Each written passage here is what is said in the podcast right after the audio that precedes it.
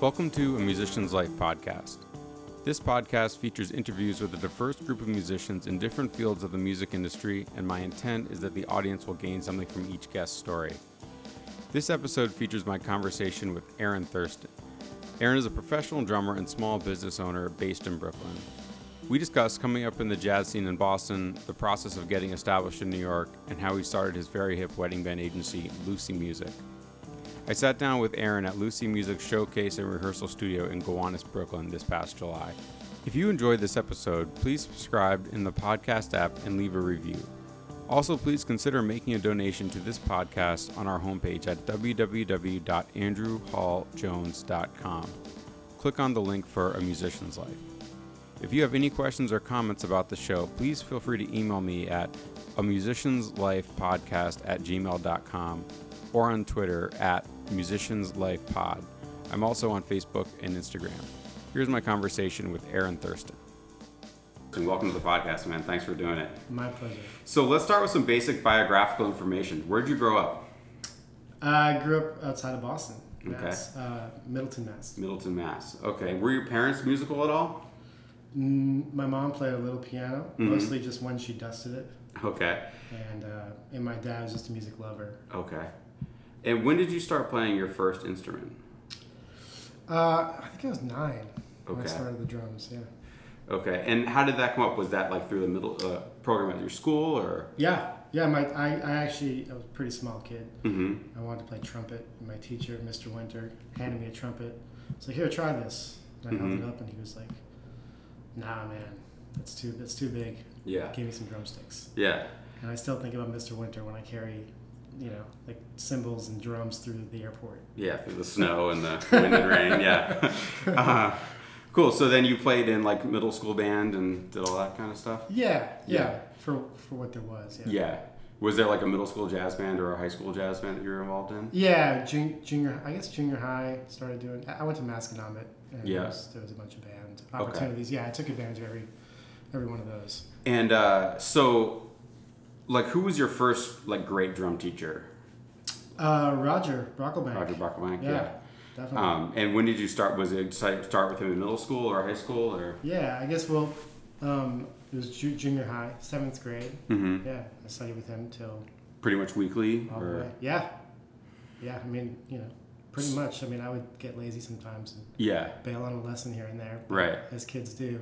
But yeah, he was great. He answered all my questions. Yeah. Was did you? So I, when I think of Roger, I think of like he's a great drum set player, but he's also a great mallet player and timpani and uh, other percussion. Did you do the other percussion as well? yeah, I mean, I didn't study like that heavily on that stuff, but um, m- uh, some timpani stuff for sure. Um, Uh-huh.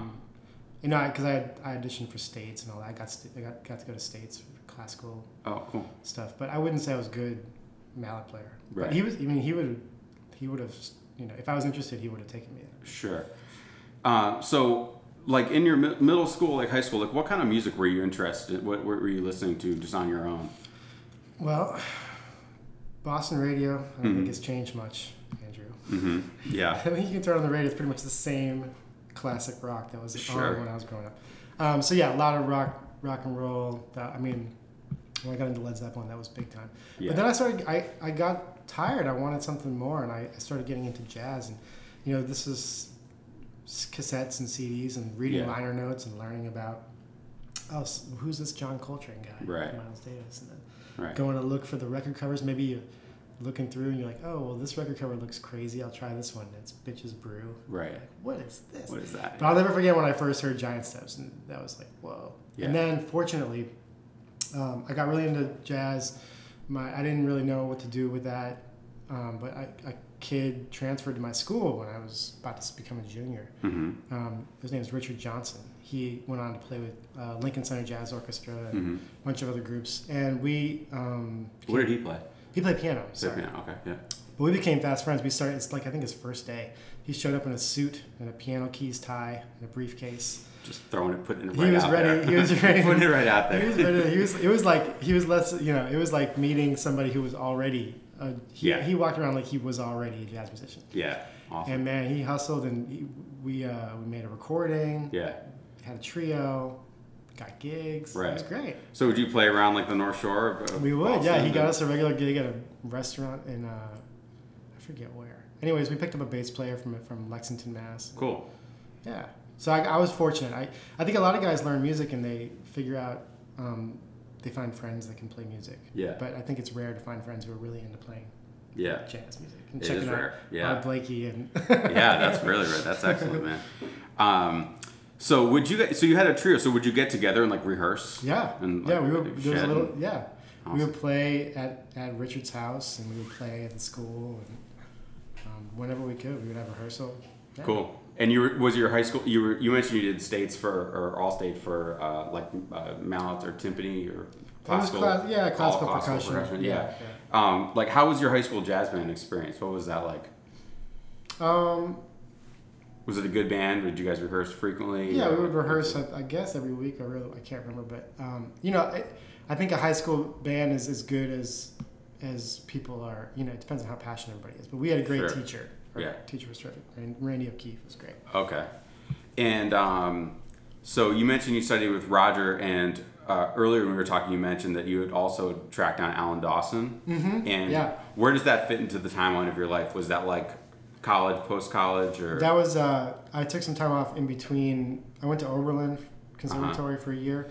I took some time off between Oberlin and Berkeley. And it was Uh-huh. okay? During that time off, I looked up. All right, Alan. cool. Let's we'll come into that later then. Cool. Um, so in your high school years, like what was a concert that you saw that you can think of that like really inspired you, that Hmm. like maybe set you in a direction? Sure. Uh, well, there were, I went to uh, the University of New Hampshire summer youth music, whatever it's Mhm. called, uh, music camp, and I remember I saw Keith Copeland play drums for the first time, hmm and that blew my mind. hmm It's like whoa. Yeah. I seem to remember Clark Terry was there too, um, and a bunch of other really. great I mean, it was just everybody was really great. Right. Um, that was pretty amazing. Awesome. Um, so, moving into college, do you did you know that you wanted to major in music in college, like as you were finishing up high school? You know, yeah. I mean, I, f- I did. I, I, I wasn't the greatest student. Mhm. I didn't have a lot of choices. Yeah. Mm-hmm. So uh, you know, when I started getting offers scholarships to go to school Yeah. for music, it was like wow. And I, I sort of tested the waters. I went to the UNH summer thing. I also went to the Eastman summer school thing, and s- just got a sense of what college level courses were going to be like Right. in terms of learning theory. And I mean, I was like, I'm, I mean, to that you could go to school and learn from people who are like having you transcribe records that you already listen to, that Right. you already love. Right. It just seemed natural. Right. Sure.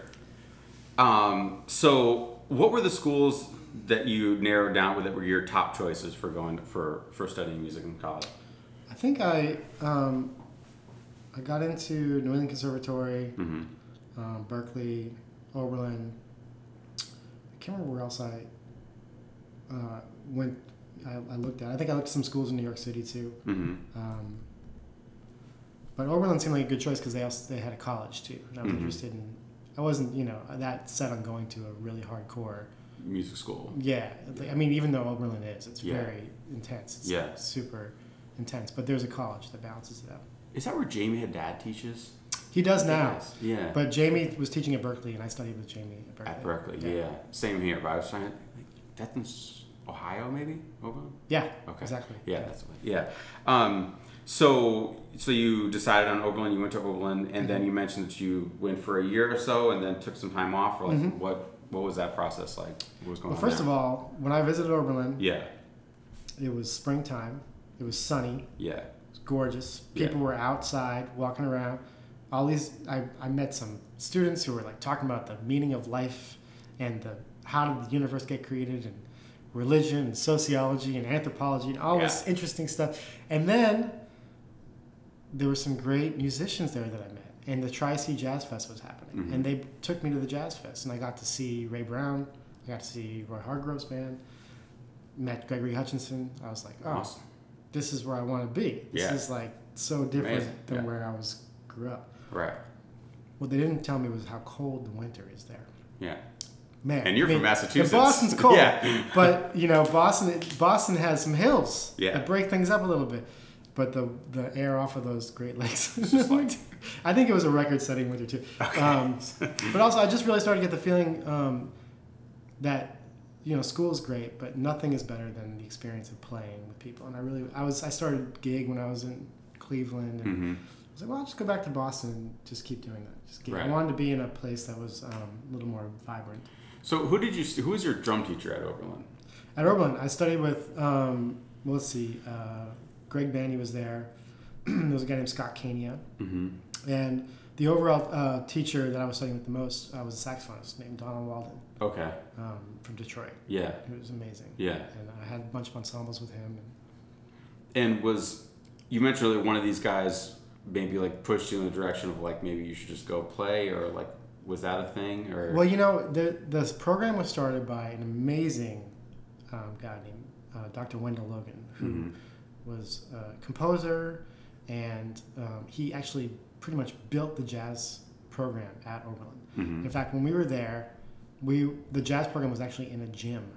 It wasn't in the conservatory building. We were in this rundown gym. Wow. If it rained, we had to run over to there to take our drums off the floor and put them on the tables because it would flood. oh god It was like really, it was Jeez. really, we were second class citizens up in there. We were Right. paying the same as everybody else in the Right. conservatory.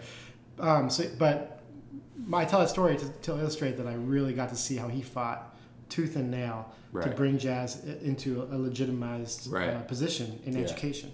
And um, I guess in the last 10 years or so, they announced an entire jazz wing, this multi-million dollar jazz wing that Yeah. was dedicated to him. And he passed, he got to see it, but he passed away That's shortly right. after. And that's you know part of his legacy. Wow. Um, anyways, part of Yeah. his uh, this amazing class I took, he calls it Introduction to African American Music, and it was really, I think he, it was sort of tongue in cheek because the idea is that you can never learn everything, Mhm. so it's always an introduction. right it was so amazing, and his he really had an impact on me, and um, made me think that, you know, this music is a is gr- great music is alive. It's not something that you can always learn in the classroom. right Um, so I left, and he, I, he actually seemed a little hurt. I said, you know, I'm gonna, I'm gonna take some time off. yeah I'm back to Boston. I yeah figured I'll just start getting gigs there. yeah Cut to I don't know. Four months later, I'm buttering my ten thousandth bagel at Yeah. the cafe on Newbury Street, yeah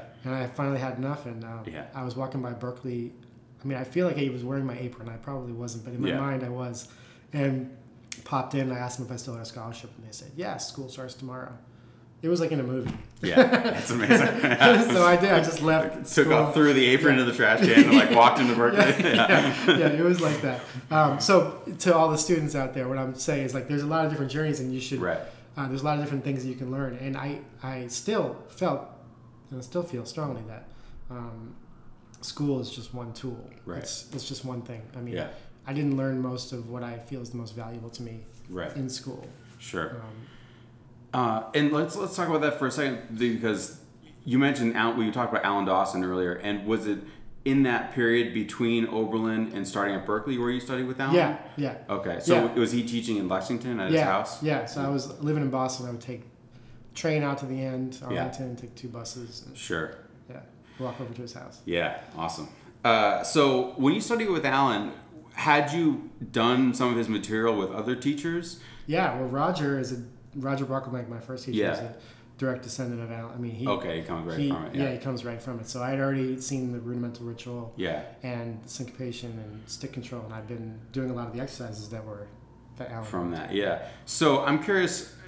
I think it's fa- kind of fascinating to talk to students of Allen's because it, it seems like Allen had like a core teaching curriculum that's obvious that everybody has done, and then it seems like I've you know I've talked to like Gulati or like Terry Lynn or some other like high level players that study with him for longer periods of time, and they all seem to like, have like this thing that he would very personalized thing that he would give to, to each person, like once they got beyond the kind of like core curriculum, his core curriculum. I'm curious to like if he started you like you know anybody like that can obviously benefit from sitting down at any level and doing the ritual or whatever and refining your technique. But um, did he like have you come back in and like start working on the ritual or like the classic syncopation stuff, or was there some new stuff that you hadn't seen before? Uh, yeah, the new stuff was stuff that Roger tried to get me to do, and Uh-huh. then Alan was a little more. Um, uh, he he was you know he he would have me sing the melody or the chord tones Mm-hmm. and, and solo over that or play time and sing the melody and Hmm. solo um, scat sometimes even. Um, Hmm. I think he was really just trying to open me up as a all around musician. Yeah. He would tell me about Tony Williams. Was um, well, I would ask him Yeah. about Tony Williams Right. because I was really deep into Tony Williams. And keep in mind, I'm 18 years Still old, at pretty this young, point, yeah. and so I was having also a bit of an identity crisis. In general. Sure. So I don't think I was the best student with that Right. one. I think he was really patient with me, Mm-hmm. but I feel like if I could go study with him now, I Yeah. would just soak it all up like a sponge. At Yeah. the time, I was a little confused, but he was really patient with me, and he I think he was trying to open me up. Mhm. And uh, I've heard he does this with a lot of students. Yeah. So he was really getting me to think. Oh, so the Tony Williams thing, he was saying Tony had the ability to hear everything from above. Right. So, which seems obvious. Like Right. a good musician, you're relaxed and you're hearing the, everything that's happening. Right. But um, I think he was really, especially pointing that out because I was really deep into what I was doing on the drums and trying to figure it out. And Right. That's not necessarily the most musical Sure. place to be in. Yeah. You know, if you're stuck in your own, it's like having a, you know, not being able to converse with anybody. Sure. Yeah. Just yeah. yapping on and on the way I am now. Right. No, And I just have to, like one lo- final note on the Allen thing. Like I, Allen passed away. I believe like the year I moved to Boston, maybe ninety eight or Uh-huh. ninety nine, I think. And uh, so I never got to connect with him. But I recently I studied with John Ramsey at school, and I went recently took a lesson at John's house, and John actually bought Allen's house. In Really? Lexington. Yeah. And Oh, wow, so I didn't know that. so I would, I was, Whoa. you know, I like got some Christmas bonuses from like students or whatever, and I was like, I'm just gonna like, I want to talk to John more at my age now, at 35. Like, I want to like ask him about like the Art Blakey press roll because he watched Art Blakey do it 10,000 times, And So, he's right got a there. mean press roll himself. And J- yeah, exactly. So I was like, let's. I just want one question, the whole lesson. That's all I want to know. Yeah, all I want to talk about. And so I called him up. We did it over Christmas, and it was so great because I'd never been. To, I never got to go to Alan's house, but it's like so now I'm in Alan's house, and you go around the back Uh-huh. way, and it's like the same, roo- like the same place where Yeah. Alan taught, and it has like John still has like Alan's practice pad. Uh-huh. Like, you sit at that Oh, pad, yeah. and then there's a picture of Alan sitting at that pad in like 1968 or something, and the same chair. It's Yeah. like it was so cool just Yeah. to be in that. Are his room. drums down there too, or John has his own drums? John has his own drums down there. Yeah. Uh, I didn't. I'm sure there's who knows all that, but I'm I, I don't know. Uh, Yeah. but John has his own stuff down there. So anyway, so you so you got to go to Berkeley. Uh, so you walked into Berkeley, and what did you, what was your major, and how long were you there for? Uh, well, I, I went straight through with no breaks because I was running late anyway. 'cause I was I had taken some time off. Mm-hmm. Right. Um, so I guess I was there for two and a half years and uh, studied. I think my my major ultimately was, I forget what they call it. It was um like Professional music or It something was, like that. yeah. It's kind Yeah. of like do whatever, That's what be it here was. for a couple years, and that's what it move was along. because Yeah. I, I didn't know what I, wa- I was taking entrepreneurship and introduction to film scoring and Japanese and like all these weird things that I had. Yeah. To, I basically just had to write an essay saying, "Here's how this all works together." It's because I'm going to be a musician. I need to know all these things, and I, I'm going to go to Japan. Yeah. For sure. Like degree. Yeah. All right, cool. Awesome. So, um, so after graduating from Berkeley and moving into your professional career, was there a period of transition where you went back to working some other jobs that were non-musical, or were you Sure. able to kind of like move into the? Yeah. Well, musical? even when I, while I was at Berkeley, I was a I was a tour guide. I would drive those tour trolleys around Boston, Oh no way! which was a little bit like acting. A little bit. There was a script. So you were like talking and driving. and- Yeah, it's weird. They give you these little like Nazi style uniforms, and then you have to wear a microphone, and you kind of like they, they it's modeled after the Disneyland Sure. ambassador you know, Uh-huh. style of service. But man, I mean, I'd always been a pretty good driver, I think, but driving a trolley ten hours a day in Boston And is- talking and it's paying intense, attention. man. Yeah. it's really fun. I really got to know that city. And Right. I learned a lot about it. I can't remember any of it anymore. But that was a really great summer job, even though the tour takes you right by Berkeley sometimes. Right. And then I would go by, and my friends would be out there, and they would just heckle me. Yeah, incessantly. endlessly. Yeah. But the great thing is that the trolleys, the windows are wide open, and there's Right. speakers, and I'm the one with the microphone. So Right. I always had the last say. Yeah, that's, that's great, man. That's the best job I've ever heard. Like someone do that. So that's so yeah. excellent, man. Well, soon after that, I moved to New York Right. and had a series of, you know, stupid little jobs. Sure. Um, so, what, what was your playing like at like post college? Were you playing in original bands or jazz stuff or like wedding bands? Like, I what was- Were you, what were you doing? I'm gonna use the word Nazi again. Yeah. I was a jazz Nazi. Jazz And Nazi, I was okay. just I was a jazz fascist. Like jazz? Fa- As a are we talking? So, jazzist. so jazz fascists? Are we talking like, like, like Philly Joe Jones is like was like the last period of evolution? Because there's some guys that are like that was like it. Everything after that is like. I or- wasn't so much about the the drum style. It was more about um, the feeling of the music. Okay. And uh, uh, respect, like the, respecting basically what I thought was, Yeah, was good. sure. Mm-hmm. I mean, I think back on it, and I'm I'm pretty embarrassed, but it was a certain evolution in my musical growth that was, you know, the idea of keeping this thing alive and. Right. and uh, but mostly the feeling. I mean, there was a feeling when I saw Greg Hutchinson and Rodney Whitaker play Mm-hmm. with Roy Hargrove. There was a feeling to that Sure. that you don't even hear on a record. You have to be there in person Right. to feel it. Right. And it's the closest I can imagine it must have felt like to see Philly Joe and Paul Chambers, Right, play, right. Jimmy Cobb and Paul Chambers. You know, Right. but that was what I wanted to achieve every single time I played, Mhm. no matter what. And I would, I went to Alan Dawson. I was like, Yeah. man, how do you swing? Yeah. I went to Jamie Haddad. I was like, how do you swing? Yeah. I went to everybody. You know, Alan Dawson was like, what do you mean? I was like, Yeah. you know, like groove, if it's funk or Yeah. You know, he said, he was like, well, groove is the path of least resistance. All right, so now the Yeah. Radamacue, Yeah. right back to it. yeah. He was like, you know, if you, it was essentially like no one. It was like you, you either do or you don't. Right. You know, but that's what I was about, and so that informed everybody I was playing with, and Sure. a lot of situations I got into. Yeah. And you mentioned Wally's earlier. So were you like when John Lampkin he was running the band on Saturday and Friday and Saturday? Was that band like a straight? Were they swinging? Were they playing like straight ahead? Yeah.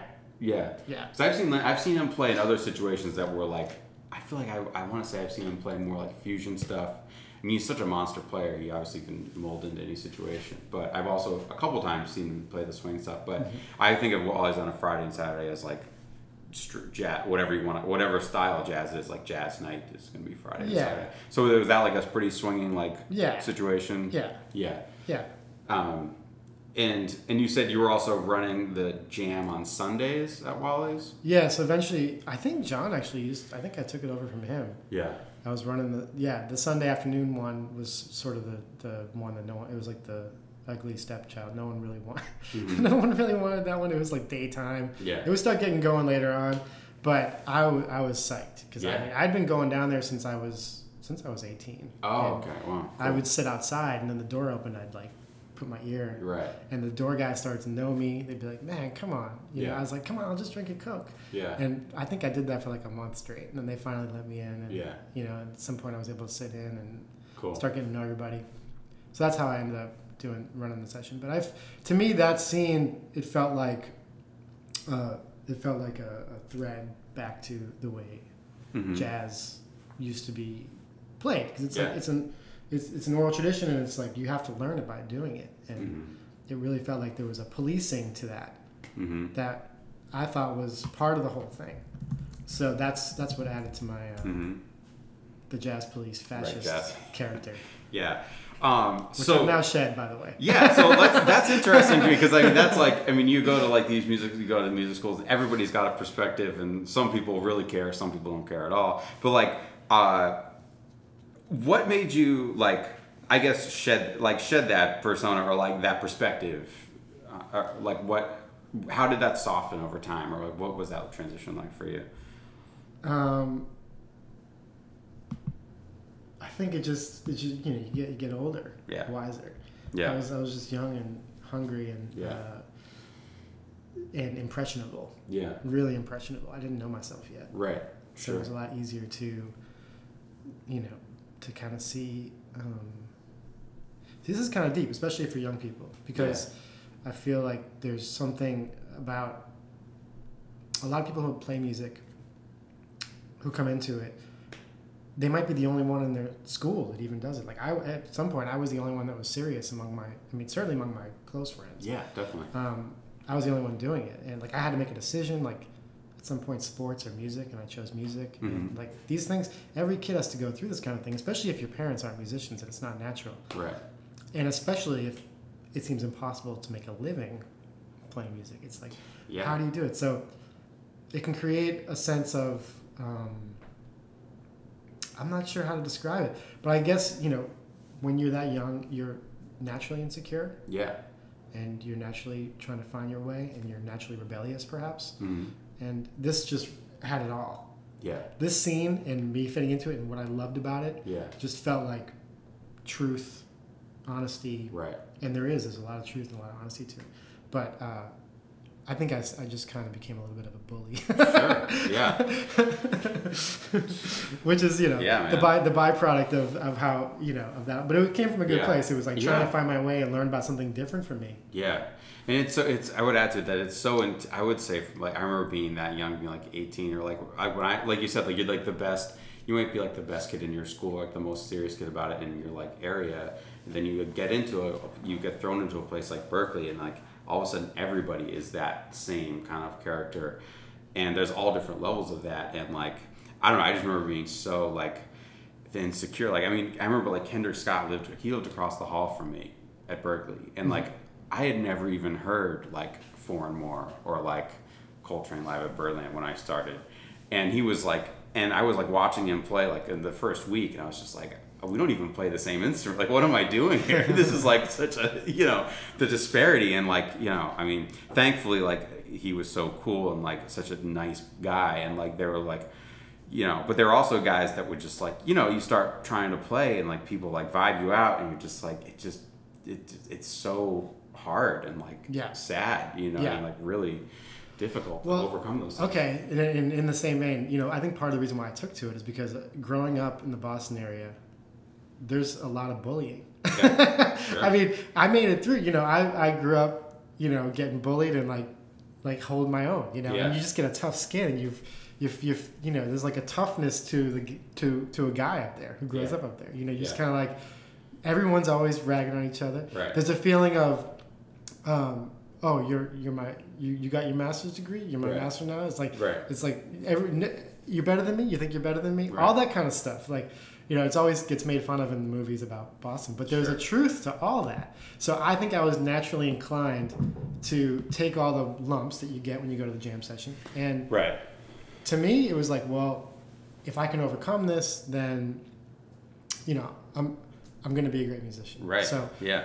I remember, I remember, I'll never forget. I sat in one time at Wally's, and it was a, it was like a medium. T- it was something I was really comfortable with, Mhm. and everyone turned their heads. Everyone was surprised. Everyone gave me dap afterwards. Everyone Yeah. was shaking my hand. Man, all right, all right. Yeah. So I was feeling really good, Yeah. and I came down the next time. You know, I'm a little bit of swagger in my walk. Mhm. Yeah. Feeling good about yourself. Yeah.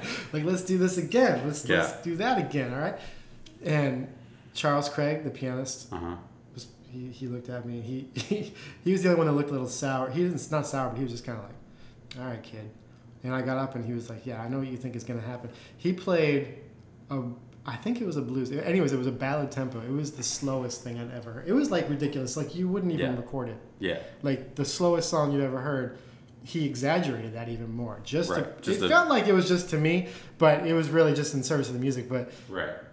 he, it was so slow. Yeah. And man, I was like, all right. I started trying to keep time. Keeping time and making music are two different things. Holding on.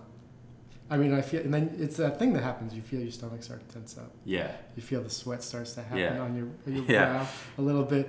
Your mind starts racing. It's like, why am I so uncomfortable? What can I change? What's going Right. wrong? Like, is it my hi hat? Is the seat too high? What is Right. going on? Yeah. You start thinking that stuff, and you're totally You're- not in the moment. Yeah. You're sunk. Yeah. You're, You're sunk. You're sunk. Yeah. You're sunk, and then it becomes when is the song gonna end? Yeah, oh my God. and then he might, you know, let's say the pianist know, knows this, and he's really trying to keep you on the hot seat, so he extends the song a little bit.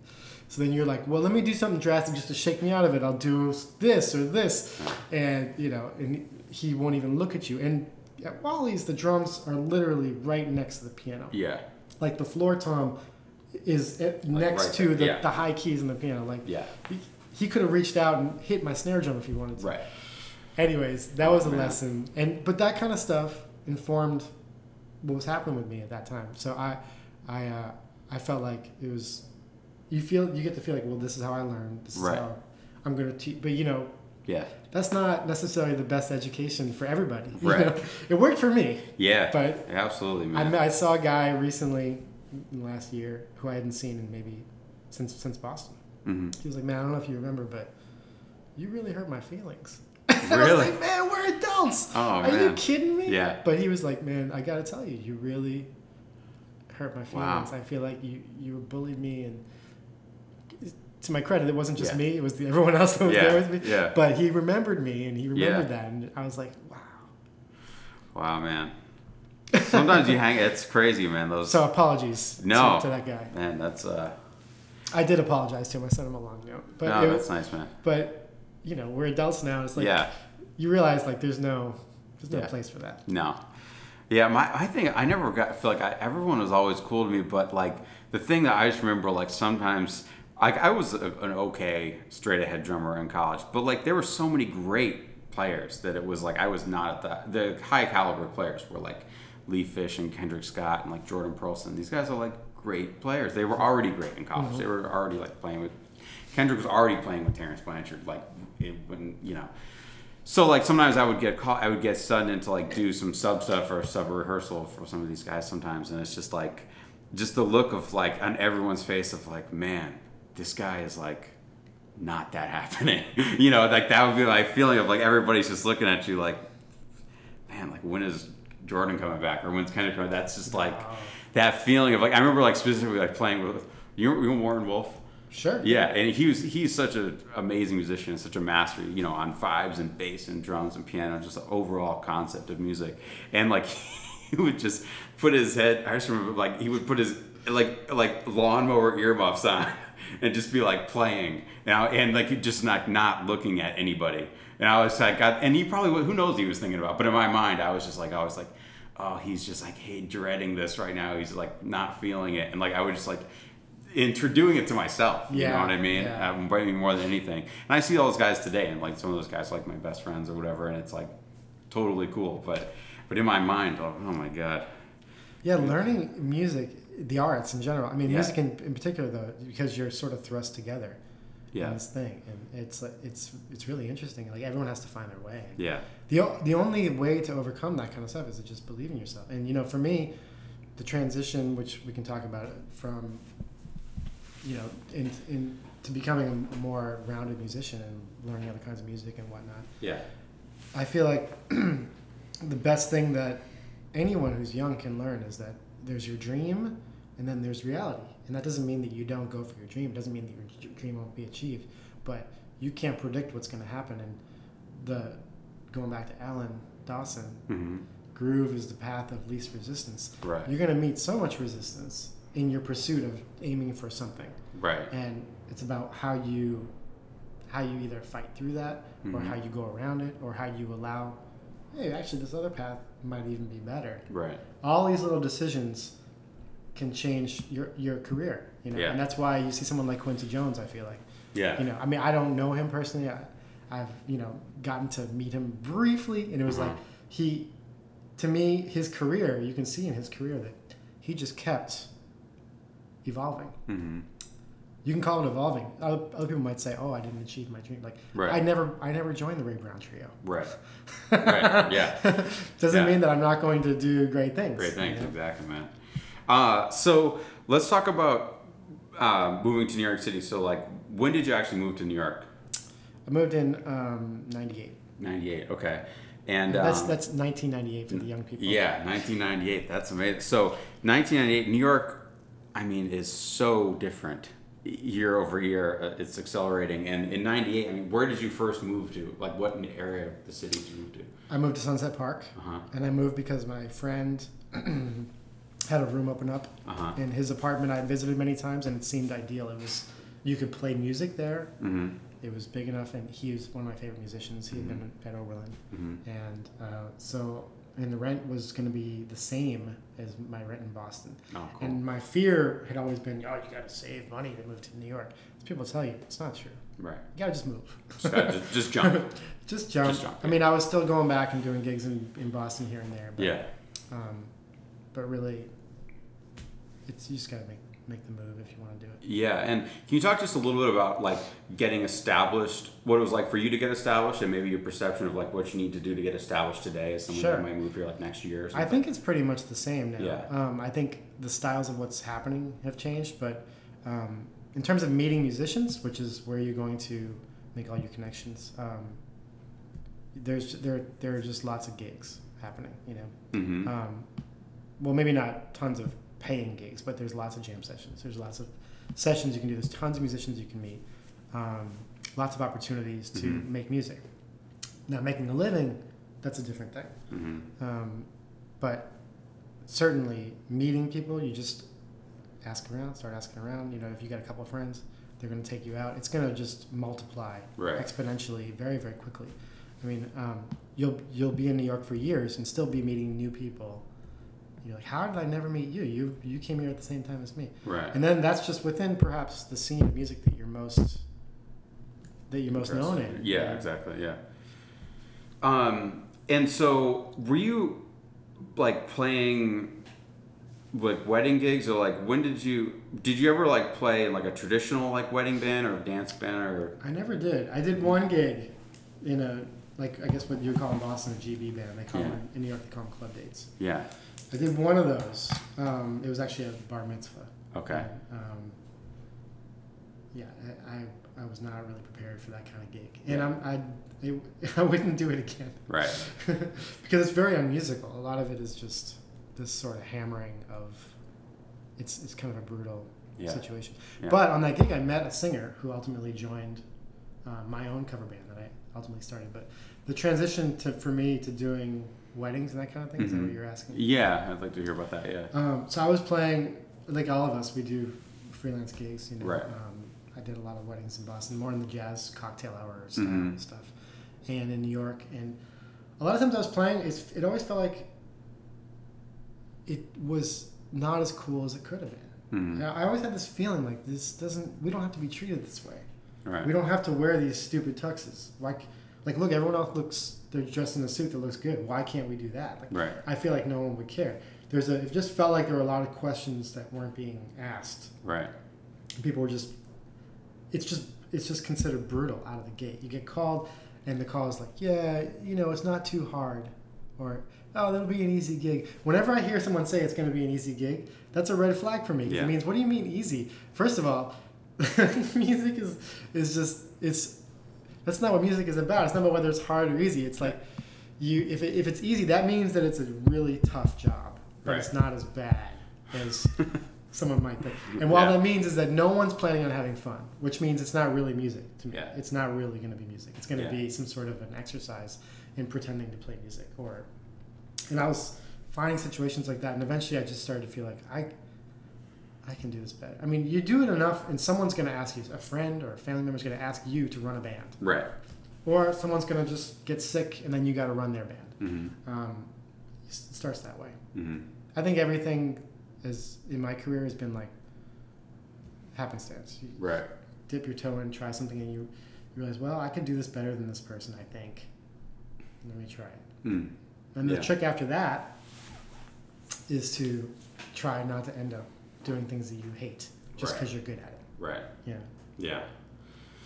Man, a lot of lot to unpack. That's good. Um, yeah, so let's talk about the development of of Lucy Music then. So like, what is Lucy Music? So Lucy Music is a is the name of a little company that I run, Yeah. which is essentially a collection of my friends' bands. Mm-hmm. um, or the side projects like groups of friends that play in each other's original projects and this Mhm. is the the band that they use for when they play a dance party or something like that Mhm. play covers Mm-hmm. um, we gave them each cute little alias names for when they play parties Mm-hmm. um, and it all developed pretty organically I have, a, I have a band that I put together for a friend's wedding Mm-hmm. which I resisted at first, and then he was, ah, come on, it'll be fun. Do we'll- you know? I know you love '80s music. How about a bunch of '80s covers? Mhm. All right, so I picked all my favorites. Picked all my favorite musicians. Mhm. Put it together. It was a blast. Yeah. Nora Jones was there. She sang the first dance. It was Cool. Pretty cool. The caterer loved it. Called us for another wedding. Someone else heard about it. Called us Mhm. for another wedding. Yeah. I just kept telling people, you don't want us.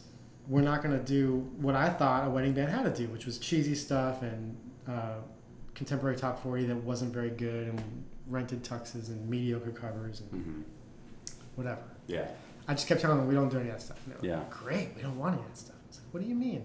All right, great. It just kept going, and that's, I realized a bunch of my other friends uh, were doing similar things. hmm Um, but how I ended up becoming somebody who books gigs hmm um, was back near when I first moved to New York, like a few years later. Um, I became a band leader leading bands for um, the Jazz Ambassadors program for the Mhm. State Department. Yeah. And we had to handle, I mean, they do all the booking and travel and all that kind of stuff, but I was, we essentially just land in a country and be met by uh, people from the embassy who would come hmm talk to us, and I was the point person. I was the leader, and I'd have to run the band and do the, the show, and we did workshops and clinics, and um, I was meeting people from all these different walks of life, like Right. really crazy situations where you'd be in some country, and here's the top model that's on the billboard outside, and then here's the ambassador from s- wherever who's Right. sitting next to you at the table Right. and you got to talk about music and there's opportunities arising and so through that i started realizing that people really love jazz especially at that time i was doing a lot of jazz hmm people really love it but they don't know what to do when they hear a record Right. but if you do it in person they freak out they love it you Yeah. know? it's like magic Yeah. because it is Yeah. it really is magic you're in Yeah. this moment doing this thing together and no matter how great the record is you know Right. it's it's i think it's really lucky if you make one that's good Right. kind of blue is like lucky Yeah. you know Yeah. those guys they just Totally. they went in and did what they were doing every night it just Right. happened to catch something that everyone wanted to hear over and over again Right. um, anyways long story i'm now my co- the coffee's kicking in i'm just It's good. It's chatting good. and chatting but uh, uh, long story short i just i just naturally started becoming the guy who who was Go-to doing guy to like, book the- yeah i was yeah. just doing stuff i was just like just- i was like guys we should do this and we Yeah. should do that and everyone was like yeah you should Yeah. you know, and I had this like we were doing a lot of like me and my friends were doing a lot of cocktail party gigs in New York. And it was like, well, they people come up and ask you for the car. It's like, how are they going to remember um, the Wayne Escoffrey Quartet? You know, Mhm. or what if you're out of town, Right. Wayne? Like, how about why don't why don't we create an umbrella brand name? Right. So I created a company called Jazz Capital Events. hmm Um, and then the crash happened, and uh, Like 2008. yeah, That one. Yeah. and that, by the way, that was not meant to be weddings because I still thought weddings were the worst thing you could ever right. do. Corporate events, I was like, let's just get paid. We all, you know, let's Yeah. make some money, guys. Yeah. When we're on tour and we come back in town, you lost your little gig. You know, this will help Yeah. Good. fill it in. Sure. So that was always my idea was to create a place where we could make some side money, Mm-hmm. still play what we wanted, still do what we wanted, Yeah. and get some of this money that's f- everywhere in the Out. city. Yeah. know? I was just, I was broke walking Yeah. around looking at these skyscrapers, looking at everyone going to lunch at these fancy places. Like, look at, and they all, I've met a lot of these people Yeah. that look like this. Yeah. I know they appreciate what we do. Yeah. So I, um, I'm get- getting a little off track here. No, that's Um, great. This is great, man. I, but I love the concept of the, the, all that money. You're walking, you're walking around broke, and you're looking at the city. There's all this money. Like, how do we get well, and, some what of we, that? and I know what we do is valuable. Yeah. Because everyone tells us. Right. and we're getting exported all around the world. I was doing these tours all around the world to, Right. to talk about it, you know, which was cool. It was helped me stay in New York, but it still, you know, Yeah. wasn't paying all the bills. Yeah.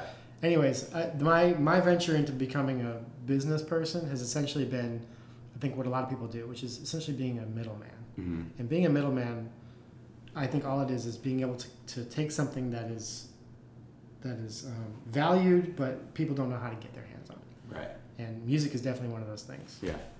Yeah. Well said. Do you have any financial principles that you've held on to that have helped you like get to where you're at to like keep your you know head above the water when times are good or bad or like anything you've like held on to? Ooh, that's a tough one, man, because I think you have to essentially be somewhat delusional about money to become a musician. Right. I mean, I didn't even think. I mean, I took entrepreneurship at Berkeley, and yeah. they were just, you know, the teacher there. He was saying things to me that were true. It made a lot of sense, and I was not ready to hear them, and I was resistant, and I couldn't have used it then anyway. All Yeah. I was thinking about was becoming a good musician, which is what you have to do Yeah. to become a good musician. Baseline, yeah. You have to just forget of it. You have to have faith that if I just keep doing this and do what sounds good and learn how to play with others well, Yeah. I'm gonna be fine. Right. And it's pretty much true. Yeah. But then I started hearing about how much people were making, even the top people, The Yeah. people that I was looking up to, that I wanted to, I wanted to get to their level. And I was like, wait, that's it? Yeah. That's the top? Yeah. That's when I really started to go, whoa, I yeah. want to make more money than that. I Yeah. want to be really comfortable solely so that I don't have to do gigs I don't want to do Mhm. because it crushes my soul to do Yeah. a gig that I'm not into Yeah. especially if, especially if it's good music and I'm just not prepared for it and I'm like there's someone else who could do this better Yeah. let me get out of the way Yeah. but I can't I, I need the gigs I need them 200 Sure. bucks or whatever Yeah. Yeah. or when I first moved to town the 25 bucks Oh yeah, man. um, so Man. principles I don't know that I have any except uh, don't be afraid to make money Yeah. don't be afraid to uh, let go and that's that could be a whole other conversation because i think i'm the out of most of my peers i'm someone who's truly made a jump where i was you know, going from practicing six hours eight hours a day Mm-hmm. to a couple weeks without touching the drums just to Yeah. get this company you know here and there Going. Yeah. like a lot of sacrifices in that department and Mm-hmm. that really hurts and how do you overcome that and is it worth it Right. Yeah. i could talk about that all day Yeah. Oh, that's good, man. That, that's a good answer.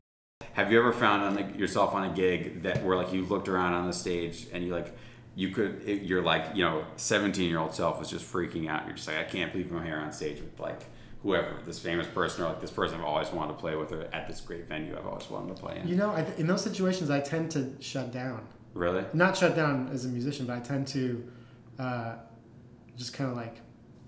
You either you, your choices are you can either get really nervous, which is somewhat uncontrollable sometimes, Yeah. um, or you can just or you s- you sort of like blank out Mm. and just kind of like focus on the job at hand, Right. which I think is much healthier, Much better. Yeah. much better. Um, I've had more dreams Yeah. of being in that situation and not being able to get the drum set set up or something. right. Right. yeah. Um, but and I've also been I've pr- less on stage with in that situation because usually if you're on stage there's some s- preparation that goes into Right. it and you have some time to prepare and Mhm. you're doing a rehearsal or you're checking something out and you're it's not a shock you're not all of a sudden like oh my gosh You're right. Yeah. but I've definitely been in situations where I've looked out in the audience and been like, oh my gosh, Yeah. that's like a whole bunch of my musical idols right there. Right. That's that's a little Yeah. nerve-wracking. Yeah. Yeah. Um, you can't let that, but it happens enough times and you just yeah. you know That's one thing Darren Barrett would always say. He's like, if it's one thing I took from like studying with him and playing with him, he was like, he's like, don't get shook. He's like, yeah you get sh- when you start to let yourself go, get it feeds on itself. Like you were saying before, like, you're, it's like, is the drum thrown too high? Is the you know is the you know then it starts to turn in your stomach and then you, Well, you know what's funny is that the that's where being a jazz musician is one of the most difficult things because less than another kind of music where there might be um, things a little more scripted. Mhm. Mm-hmm. You know, like I've done tours where we're doing the same music every single night and there isn't any improvisation. right. There's something about that where it's almost more like a classical gig. You're just trying to nail it and keep the, the motion and the feeling right. Mm-hmm. But in jazz, there's actually there's so much freedom that it can actually it, you really have to be centered Right. to to do it. Otherwise, everyone can feel it when it's not good. Right. Actually, not everyone can feel it when it's not good, but they can all feel it when it's really good. And that's what you Yeah, want. well said. There you go. Um, and the last one, last question is: Do you have any? I ask everybody this: Do you have any like post gig rituals that you hold on to that you partake in, or anything that you do that's maybe healthy, like super healthy or super not healthy, like after a gig? Uh, um, you know, I, well, for the past uh, couple of years, I've been playing uh, with an artist named Kat Edmondson, mm-hmm. and first of all, it's the quietest gig I've ever played, and that's a challenge in itself. But Mhm. um, what's amazing is we're in a full suit and tie and everything, looking sharp. Mhm. Come off the gig, and I'm, I'm not I haven't even broken a sweat. Wow. It's in, it's intense. It's, Yeah. it's, it's still hard music, but it's it's I've, it's not like the gigs I used to where I was breaking sticks and sweating through my whole. Sure. Yeah. shirt. Um, that was with this band called the French Kicks. It's rock band. Mm-hmm. So after that gig, I'm cool to do anything. you know? Yeah. it's just I don't know. No, I got no good answer for this. No, man. yeah, that's I, that's I cool, quit. man. I don't drink, so it's like yeah, that's like everybody either like dr- just basically everybody says they just like either drinks, everybody just drinks, or like they just go home and take. If you don't drink, you just take a shower and go to bed. Well, you know, That's- back in my younger days, it was go find a drink and get into an adventure Yeah, in whatever town you're in. right, Do it. Like, Yeah. That's what we're here for. Like Right. this is part of the payment. You know, right, those days are over. okay, Yeah, and that was super not healthy, but it was fun. yeah, excellent, man. Well, Aaron, thank you so much for doing this. I really appreciate it. No problem. Sorry. Just I just. I'm now I'm that old guy. I just really you want to know about me? I'm gonna Oh, keep. man. I'm gonna just talk and talk. Oh, this was great. Thank you, man. This episode was produced and edited by me, Andrew Jones. The theme song was a collaboration between Matt Pendergast and myself. If you enjoyed this episode, please subscribe in the podcast app and leave a review. Also, please consider making a donation on our homepage at www.andrewhalljones.com. You'll see a link for A Musician's Life. If you have any questions or comments about this show, please email me at a musicianslifepodcast at gmail.com. I'm on Twitter at Musicians Life Pod, and I'm also on Facebook and Instagram. Thanks for listening, and remember, time with music is time well spent.